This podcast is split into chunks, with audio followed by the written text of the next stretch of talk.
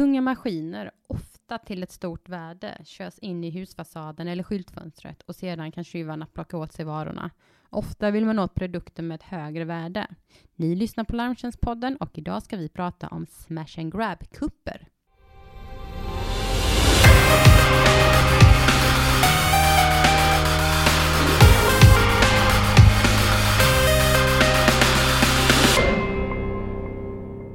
Välkomna till Larmtjänstpodden avsnitt 8. Mitt namn är Åsa Sönderby och jag jobbar på Larmtjänst. I den här podden så berör vi olika områden inom brott och brottsbekämpning. Podden finns att ladda hem på iTunes och på Soundcloud, men också i andra eh, podcastappar. Tycker man att man saknar något så kan man mejla till larmtjänstpodden larmtjänst.se. Men nu så kör vi igång med dagens avsnitt och idag har jag eh, Mats Backi från polisen och Peter Sundman från Larmtjänst. Hej på er! Hej! Om vi börjar det här avsnittet med kanske en kort presentation. Mats, varför är du här idag? Jag jobbar som eh, utredare på regionala utredningsenheten i Stockholm. Ja, och eh, Peter, du är min kollega. Ja, hej. Ehm, jag jobbar då på Larmtjänst sedan oktober med entreprenadmaskiner bland annat. Just det, och det ska vi ju till viss del faktiskt prata om idag när vi pratar om smash and grab-kupper. Eh, Mats, kan vi börja med att du kanske förklarar lite om vad, vad innebär eh, smash and grab?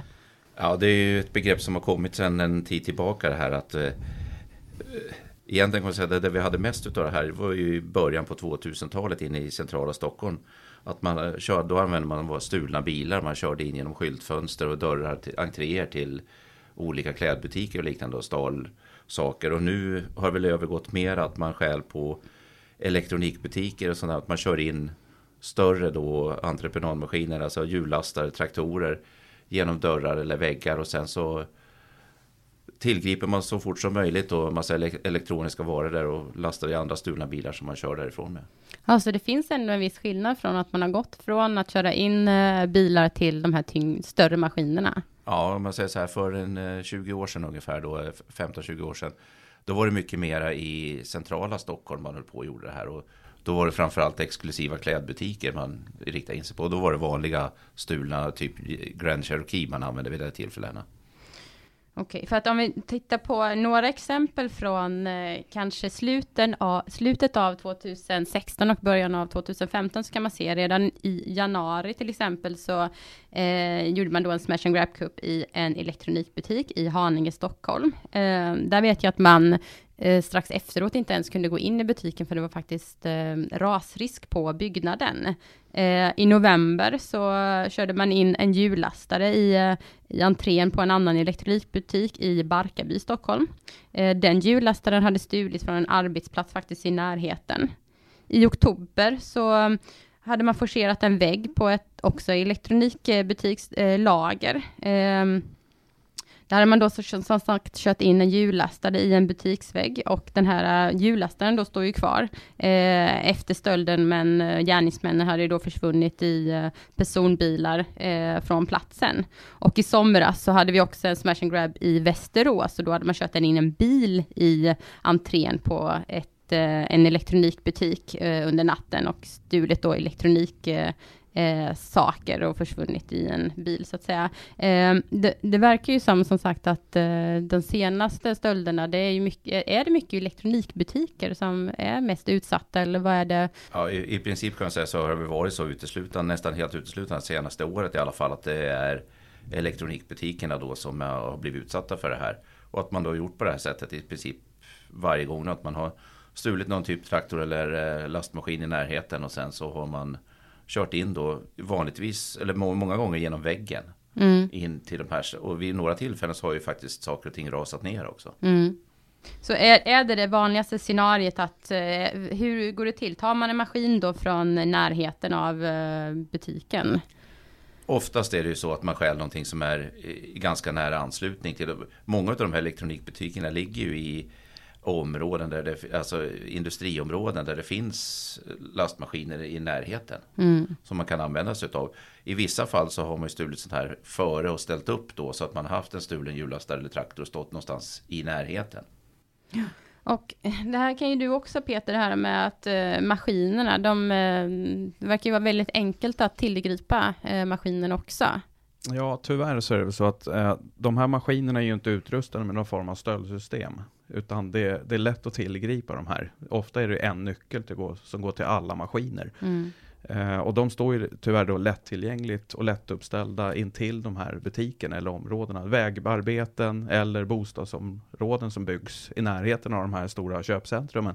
Eh, där de här maskinerna ställs upp över nätterna då. Eh, och som sagt, lätt att tillgripa dem.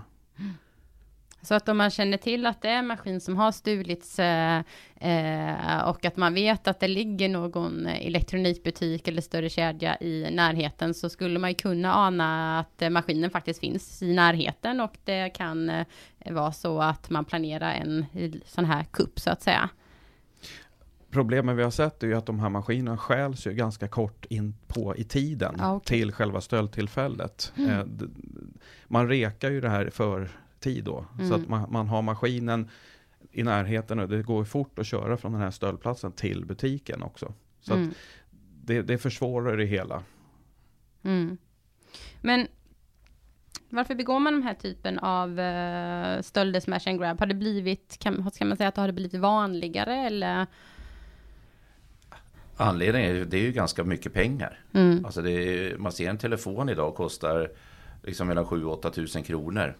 Och eh, själv, några stycken eller hundra sådana telefoner så är det ju ändå ett ganska högt pris. Mm. Även om de nu säljer det som stöldgods så får de ändå ganska mycket betalt för dem. Mycket av det här används ju inte, alltså just telefoner används ju inte i Sverige direkt de som är stulna utan de skickas ju till andra länder. Okej. Men eh, jag tyckte det var intressant det du sa innan Mats, det här med att man, eh, ser man tillbaka så var det vanligare med eh, att man körde in en bil. Varför tror du att det har blivit den här eh, omväxlingen till att man idag gör eh, smash and grab-kupper med maskiner istället för de här bilarna och Anledningen är ju till att det har blivit bättre skydd utanför butikerna. Så att det är svårare att komma fram och forcera med en vanlig bil. Utan du måste ha någonting större och tyngre för att du ska kunna ta dig in på det sätt de vill komma in och komma åt varorna. Mm. Eh, vi var inne lite på det tidigare också, att eh, smash and grab, som sagt, man kommer åt eh, stora värden vid de här stölderna. Eh, Peter, kan inte du berätta lite om vad, vad är det för kostnader, vad är det för kostnader vi pratar om här? Det är inte bara själva godset som man tar. Alltså totalkostnaden för det här är ju för försäkringsbolagen större än bara själva stölden av stöldgodset. Utan vi pratar ju då eh, stilleståndsersättning kanske på maskinen som tas i beslag eller går sönder. Vi pratar byggnaderna som ska repareras. Eh, och framförallt så är det den här risken för utomstående att skadas också. Eh, vi har ju även materiella skador på fordon ofta i och med att man då slänger ut såna här så kallade fotanglar. Eh, och vid Barkarby... Varför gör man det? Ja, det är ju för att undkomma polisens, eh, alltså att man inte ska kunna jaga efter de här helt enkelt när man flyr från den här platsen. Mm. Så strategiskt då slänger man ut fotanglar för att undkomma polisen. Ehm, och då är det ju så att eh, det finns ju en jättestor risk för allmänheten att drabbas av det här och köra på eh, i höga hastigheter på de här fotanglarna och köra i diket och skadas också. Mm. Eh, och sen är det ju då stora materiella kostnader på byggnaderna också. Om du kör in en maskin på 15 ton genom en vägg. Och senast vi såg nu, det var ju nere i Haninge där det fanns en risk för att hela byggnaden skulle kollapsa. Mm. Eh, och det här är ju kostnader då som försäkringskollektivet får dela på i Mm. slutändan. Ja, eh, och sen att inte tala om också att eh, det blir, skapar kanske en otrygghet för eh, butiksägare. Eh, Ja, det kommer ju till ovanpå allt det här med Mm. otryggheten, både för allmänheten och för de här butiksägarna och de företagen som driver sina butiker. Mm. Och det, det är ju det här, Mats var inne på det också, att bygga bort den här problematiken, det försöker man ju då att sätta upp hinder. Men butikerna är ju stora och växer i storlek och väggarna kan man ju inte skydda. Då ska man ju sätta upp, som någon sa, stridsvagnshinder. Och då är frågan, vart får, vad får vi för samhälle då? Ja. Eh, kan man se eh, några geografiska skillnader? Är det mest i storstadsområdena som de här brotten begås eller mm, är det runt om i landet? Det mesta har ju varit i storstadsområdena. Det är väl inte så konstigt för det är här det finns flest butiker. Mm. Så att säga, det sker ju ute i landet också, men inte i samma omfattning. Och framförallt är det ju Stockholm som varit mest drabbat av Mm. det här. Finns, kan man säga någonting om gärningsmännen, vilka det är som ligger bakom detta? Finns det någon gärningsmannaprofil eller vilka, är det ligor eller? Det... Ja, man kan säga det är väl eh, sammansatta, olika sätt sammansatta gäng som, som gör det här. De är ju väldigt många i varje sån här, vid varje tillfälle man gör de här stölderna. Så mm. det är ju någonstans mellan 10 och 20 personer inblandade i varje sån här smash and grab eh, historia mot de här eh, elektronikvaruhusen. Mm. Men är detta, vi har pratat tidigare när vi har pratat om eh, bilstölder, reservdelsstölder och även entreprenad och traktorstölder, att det ofta varit eh, internationella stöldligor. Är det samma typ av gärningsmän här eller är detta inhemskt också? Eller? Jag kan säga att de är uteslutande från Sverige. Ja. Det, det är inga, jag har inte sett någon form av internationell inblandning i den här typen av stölder.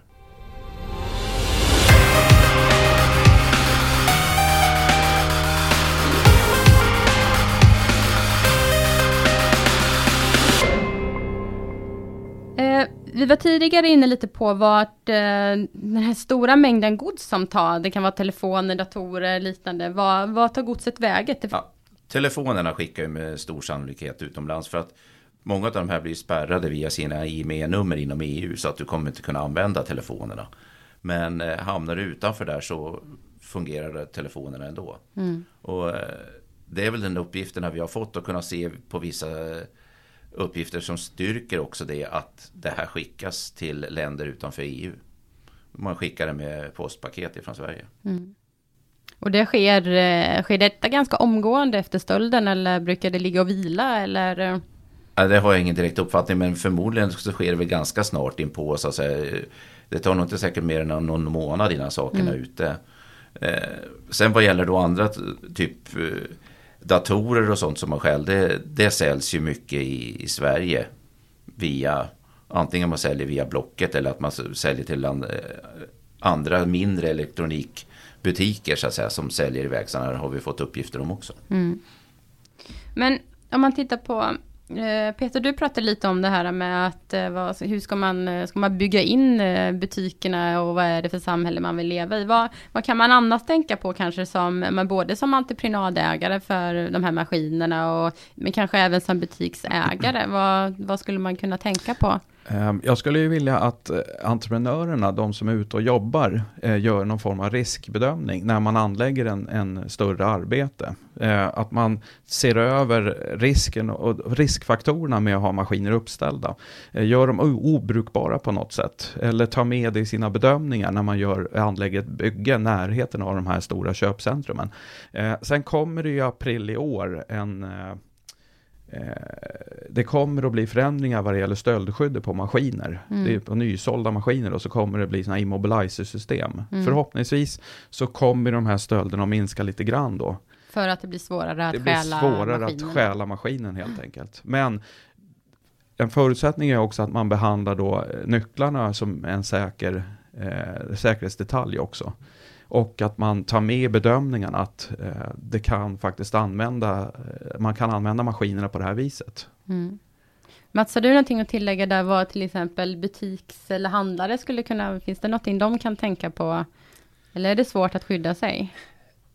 Det är ju alltid svårt att skydda sig för att det är, oavsett vad de gör så är det ju att man hit, är ju ganska bra på att hitta nya sätt att komma förbi alla hinder. Och jag ser det som att eh, vi måste ju från polisens del försöka göra mera för att gripa de här personerna. Det är väldigt svårt att göra det här för att de är, det är enormt personalkrävande att jobba mot det här eftersom de är väldigt många när de gör det här. Det är väldigt frekvent de håller på. Men eh, det finns mer att göra mm. från vår sida också. Mm. Eh, och Peter, du pratar om vad då försäkringsbranschen gör. Vi har jobbat aktivt för eh, kanske just den här immobilizer för eh, maskiner. Eh, det kanske blir en stor del i arbetet mot... Ja, den delen är ju branschgemensamt eh, krav kan man säga, där mm. försäkringsbolagen har gått ihop och, och satt det som norm att man måste se över stöldskyddet på samtliga maskiner. Sen kommer det ju märkning och sånt framöver också, men det hjälper inte i det här fallet. Men förbättra stöldskyddet på maskiner är helt klart en viktig bit. Mm. Om man skulle avsluta eh, det här poddavsnittet med eh, varför är det, varför, kan vi säga några avslutande ord om varför det är så viktigt att bekämpa den här, det, det handlar om både stora kostnader men som sagt även då otryggheten i samhället, både då för butiksägare men även för maskinägare och allmänheten i sig. När de gör de här stölderna kan man säga, de har ju fått, de har väldigt bra information om vad de ska göra och exakt vart de ska gå. Mm. Och, och, det är väl lite grann kanske man kan tänka på, alltså för företagen då, att eh, om man inte har allting, allt som är väldigt värdefullt på samma ställe. För det är väl så man har haft det nu, att de har vetat exakt vart de ska gå när de ska eh, göra, när de gör de här eh, smash and grab kupperna så vet de ju exakt vart de ska slå hål i väggen med hjullastaren. De vet exakt vilken dörr de ska forcera för att det ska vara så nära som möjligt till det mest värdefulla godset som man vill ha tag i. Och de har alltid haft väldigt bra information. Så att de får ju information ifrån antingen de som levererar saker eller de som jobbar i butikerna. Och sen har ju vi då sett att för polisens del så har det blivit svårare för oss nu från det här beslutet om att vi inte får hämta in telefonlistor och liknande för att kunna hitta de här personerna som eventuellt lämnar information till dem. För att tidigare har vi kunnat via telefonlistor kunna hitta hur har de här kommunicerat med mm. varandra. Mm. Nu kommer vi inte kunna göra det på grund av att telefonbolagen inte lämnar ut eller inte spara då och lagra de här eh, listorna med vi kan hitta de här som har lämnat information till de som är gärningsmän. Nej. Så att det, det, finns en hel del att bekymra sig över framöver. Mm. Får jag fråga, jag tänkte på det, eh, hur lång tid, hur, vad tar ett, en sån här kupp, hur lång tid tar det här inbrottet ungefär? Kan man se hur länge är de inne i butikerna och Ungefär fem minuter ska jag säga. Mm. Det är ungefär där kring det ligger. Och det beror ju på att de har exakt information. De vet exakt vart de ska. De kommer, det går ju väldigt fort då, för de har ju nog många som står... Innan så har de ju ett gäng som står och observerar. Och det är därför det är så många personer inblandade i det här. Du har några som står bara och håller vakt och observerar. Sen är det då några som åker fram och gör själva, tar hål i väggen eller tar sig in. Och sen kör man fram då två eller tre stulna, i mestadels av det är sexbilar man använder. Mm. Så man kör fram till platsen och sen är man väldigt snabbt inne, lastar allting i sådana här big bags och sen så bär man ut det här till bilarna, slänger in det i de här bilarna och, och åker iväg. Och det går oftast inom fem minuter så har man slagit hål i väggen, hämtat godset och åkt därifrån. Mm. Och då kan man ju förstå att det kräver, eh, kräv, har krävts en hel del planering bakom det också för att kunna genomföra det här brottet så pass snabbt ändå. Absolut, det kräver ju rekognosering från dem och samordning mellan de här personerna för att de ska kunna göra det här på så kort tid. Mm. Och sen om man dessutom då kastar ut fotanglar så är det ju kanske fyra, fem personer som gör det också. Så att det, i slutändan så blir de nästan upp i 20 stycken för att kunna genomföra en sån här. Mm. Jag ser ju framför mig att vi vi från försäkringsbranschen måste öka samarbetet, både med polisen men, men även samarbete med entreprenörer och eh, tillverkare av maskiner och det också. Mm. Och butiksägarna via mm. försäkringsbolagen och se vad kan vi bidra med och hjälpa till med. Och sen framförallt allmänheten också. Eh, ser man en maskin ute och snurrar 11-12 på kvällen så kan man faktiskt ringa ett samtal och kontrollera. För om man då flyttar maskinen innan så kan det vara intressant att få reda på det redan på kvällen. Och se. Sen kommer ju förhoppningsvis ett datasystem, datastöd där vi får en märkning av maskiner hjälpa till. Där vi kan börja kartlägga och se och vi kan lätt få tag i ägarna till de här maskinerna också om maskinerna är märkta med ett märksystem. Mm. Då kan vi ringa upp ägaren på natten, kvällen och det här systemet kommer även polisen få tillgång till. Så kan man anträffa maskin, då kan man lätt få tag i ägaren och fråga var står din maskin någonstans? Det gäller att man är vaken och ser det här också självklart, mm. men det blir ett hjälpmedel det också. Mm. Så eh, för att se lite ljushet i framtiden här, så eh, bättre samverkan både mellan myndigheter men även privata aktörer och allmänheten i sig skulle faktiskt kunna vara, eh, ju fler ögon och ju, fler, ju mer som är, fler som är medvetna om det här också, desto lättare kan det vara att skydda sig också. Ja. Ehm, strålande. Tack snälla för att ni eh, kom hit idag och gästade Larmtjänstpodden. Eh, ni har hört Larmtjänstpodden som är en podd från Larmtjänst, en branschorganisation för sakförsäkringsbolagen med syfte att bekämpa försäkringsrelaterad brottslighet. Dagens gäster var Mats Backi och Peter Sundman. Jag heter Åsa Sönderby. Ni får jättegärna dela podden i alla era sociala medier och tack för att ni lyssnade så hörs vi snart igen.